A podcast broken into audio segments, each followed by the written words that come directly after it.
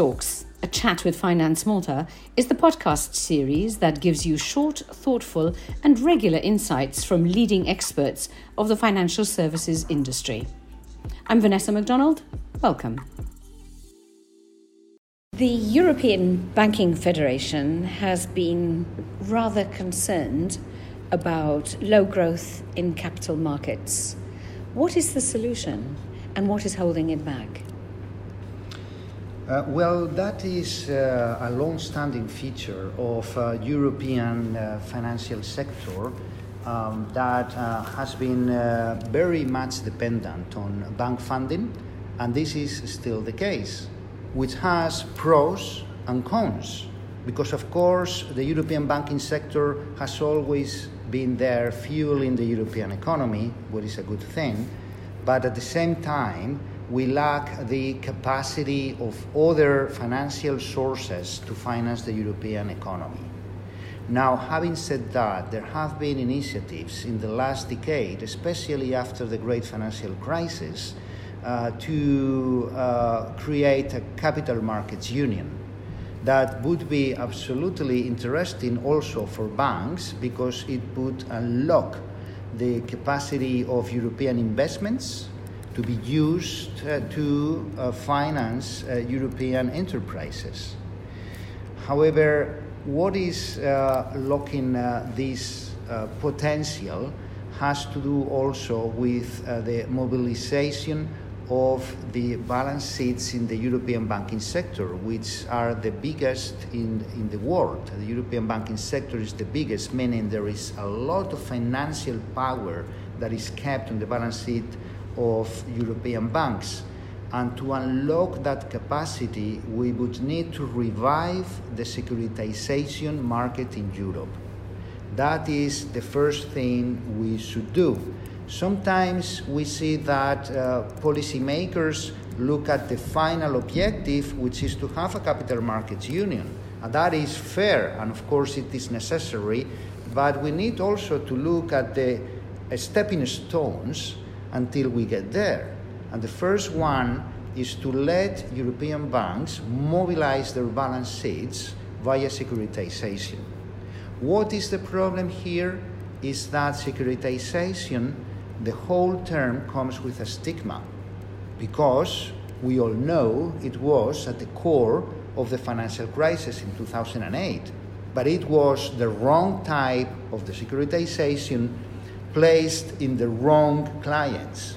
You will remember those subprime securitization vehicles that were parked in the US with US subprime and then they were sold all over the world.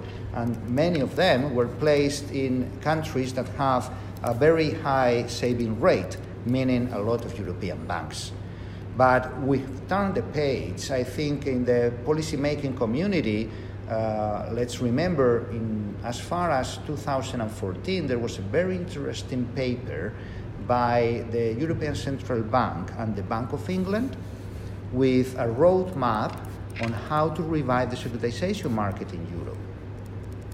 Uh, in that route, we, we found that it was necessary to stimulate securitization in the balance sheet of banks because after all, the major holders of securitization bond, uh, bonds are banks themselves.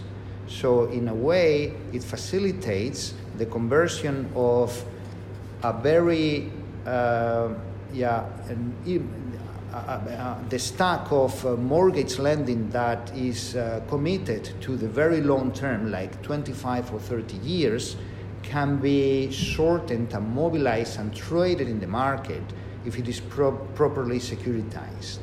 And also corporate loans and SME finance as well, so that other investors can take that risk that is uh, properly securitized in different tranches. So there was the initiative of, of the um, simple uh, transactions of securitization that has helped, but not sufficiently.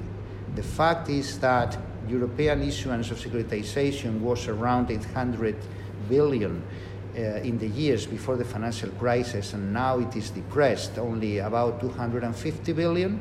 At the same time, we've seen how in the US it has grown from more or less the same level before the crisis to a level of more than 3 trillion. That, of course, we need to take into account that in the US they have the agencies, uh, meaning the Fannie Mae and Freddie Mac, that take hold of uh, the majority of securitizations. But even though the private securitizations are also very important. So, first of all, we need to stimulate that securitization market by fine tuning parts of that regulation, and that can be done in the completion of the banking package, in our opinion, during the trial that will take place in 2023. Um, the European uh, Banking Federation was actually one of nine trade associations that actually wrote to Mairead McGuinness in November 2022 asking for reform. Have you, has there been any feedback? Bearing in mind, obviously, that um, it's quite, quite early. Yeah, no, we are very much talking uh, with uh, DG FISMA. Commissioner McGuinness is a very open commissioner, we have to say, and her team as well. Uh, however, things are more complex. Uh, we have a good understanding at conceptual level. Now we need to take it to the next level, which is a pragmatic change in the regulation, which involves also other co-legislators, including the Council and, of course, the European Parliament that is a little bit less technical in the, uh, in the perspective, but absolutely important uh, to make things happen. So, uh, in order to have the right changes in the regulation that can make securitization economically efficient for banks, we just need to fine tune parts of that regulation. One of them is the so called capital neutrality. What this means?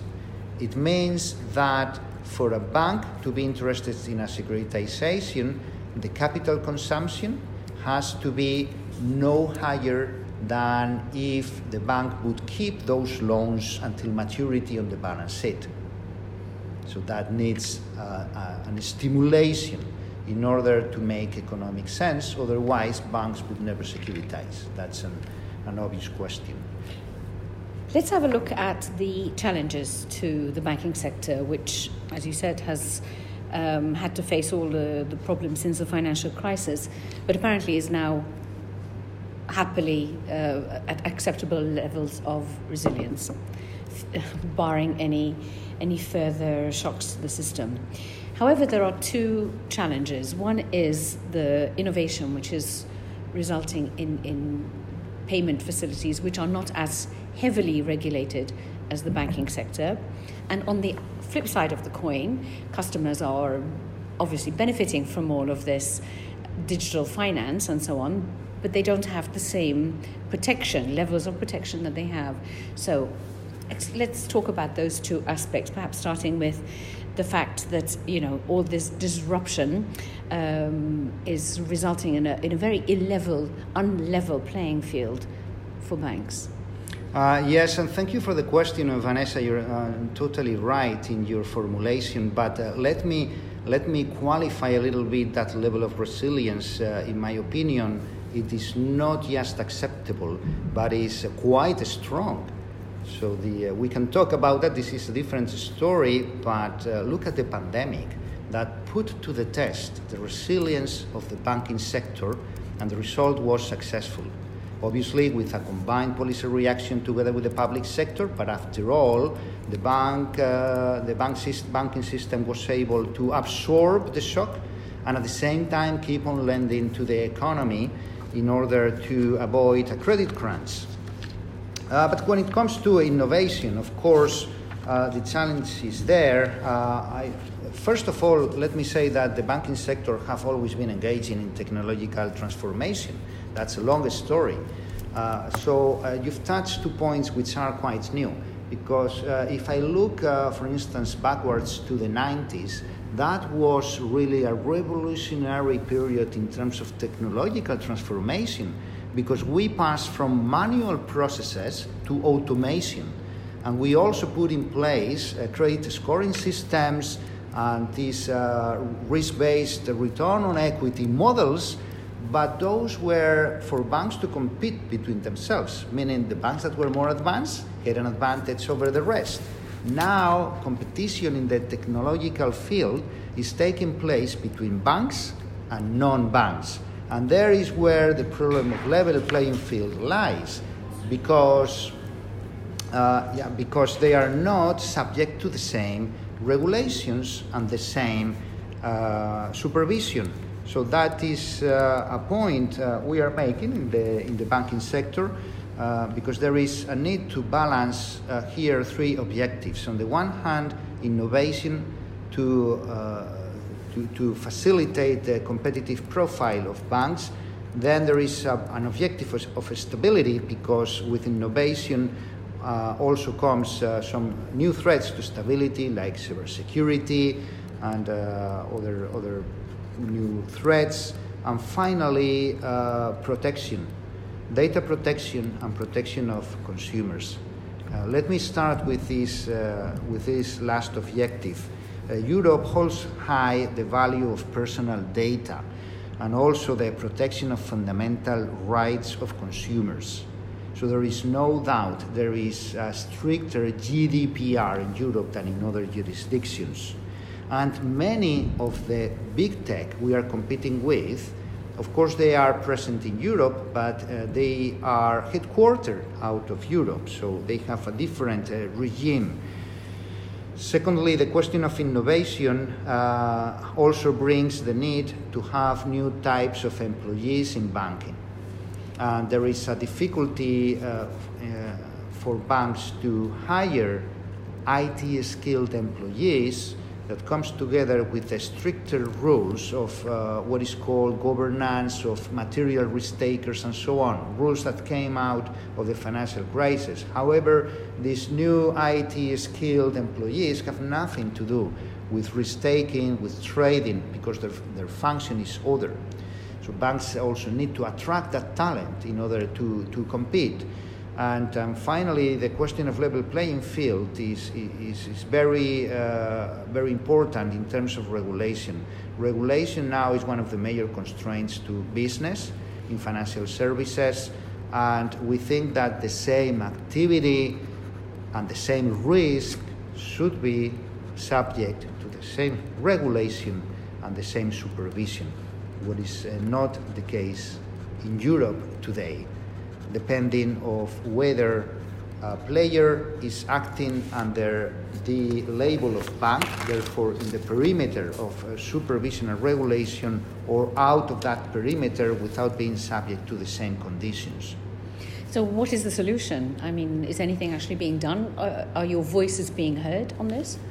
Um, uh, our voices are being heard. However, when it comes to put it in practice, it is a bit more complex because the structure of uh, supervision and regulation is built long time ago at global level with institutions like uh, the Basel Committee or the Financial Stability Board, whose mandate is to regulate banks, right? But not non-banking institutions.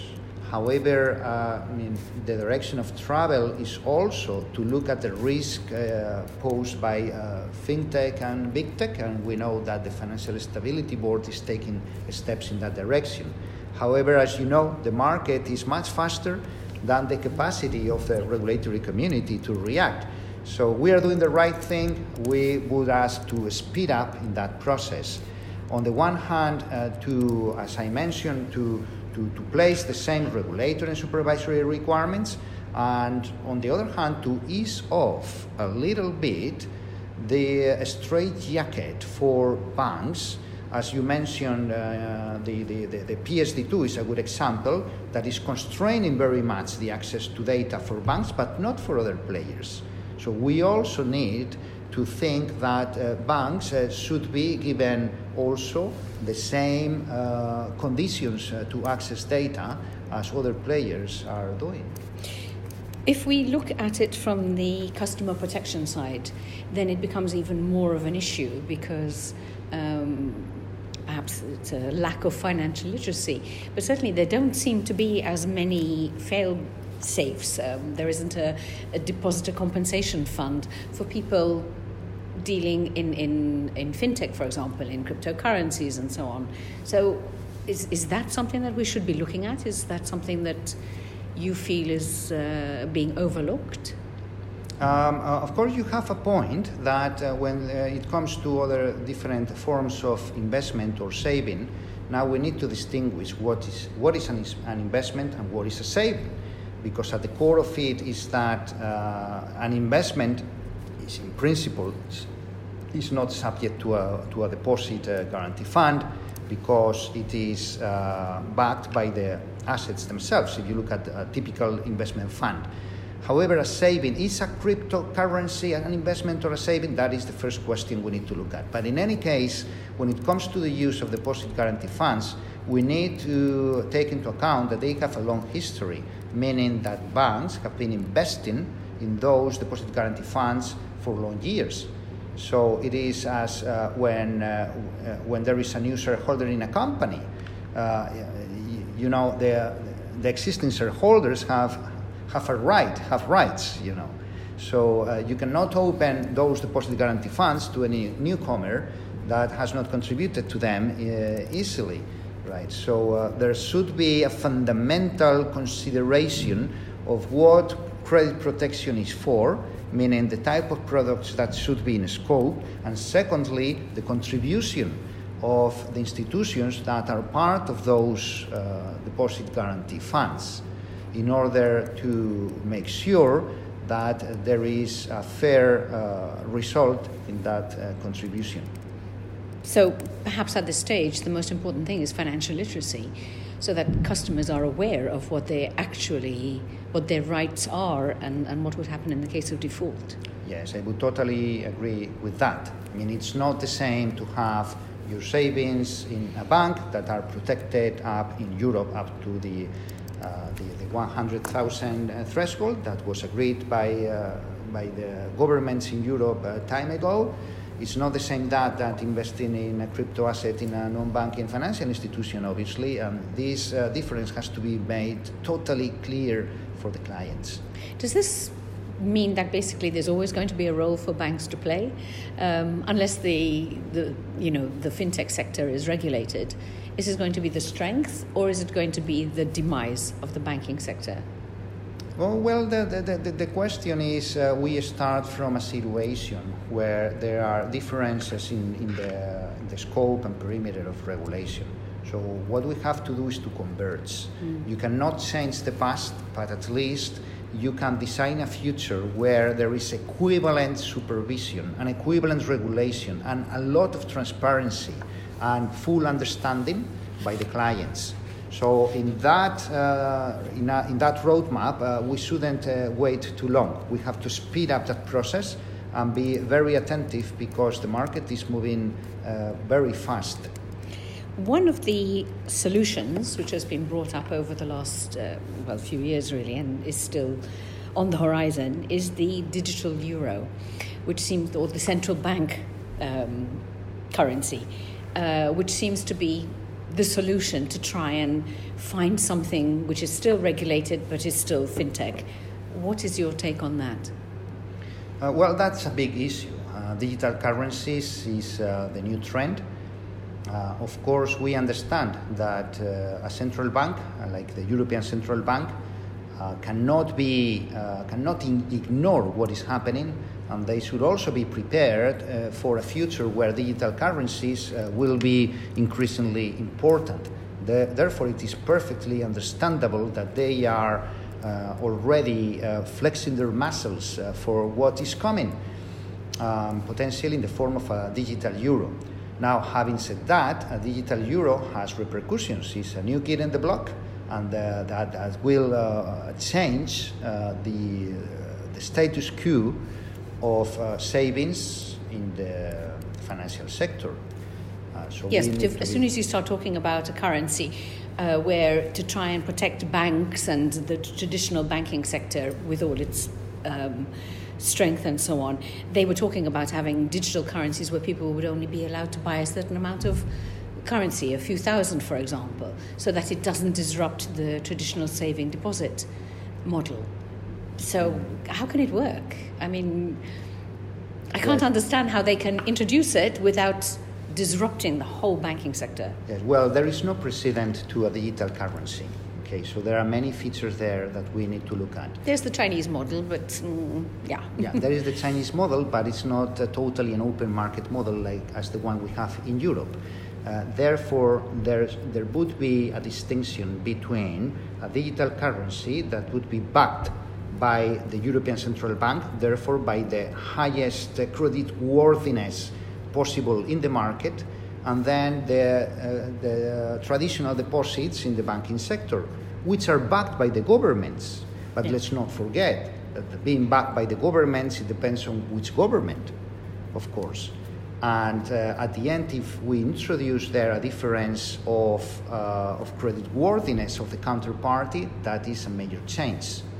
Then you talk about limits. Uh, we need to distinguish here between two functions of digital euro. One would be as a method of payment, which can be very useful, of course, and uh, the other one would be as a store of value. So when we talk about uh, savings, a store of value, thousands is a big word, it's a big number. So let me, let me put, for, for example, just uh, some numbers on the back of an envelope in Europe, we are about 350 uh, million citizens.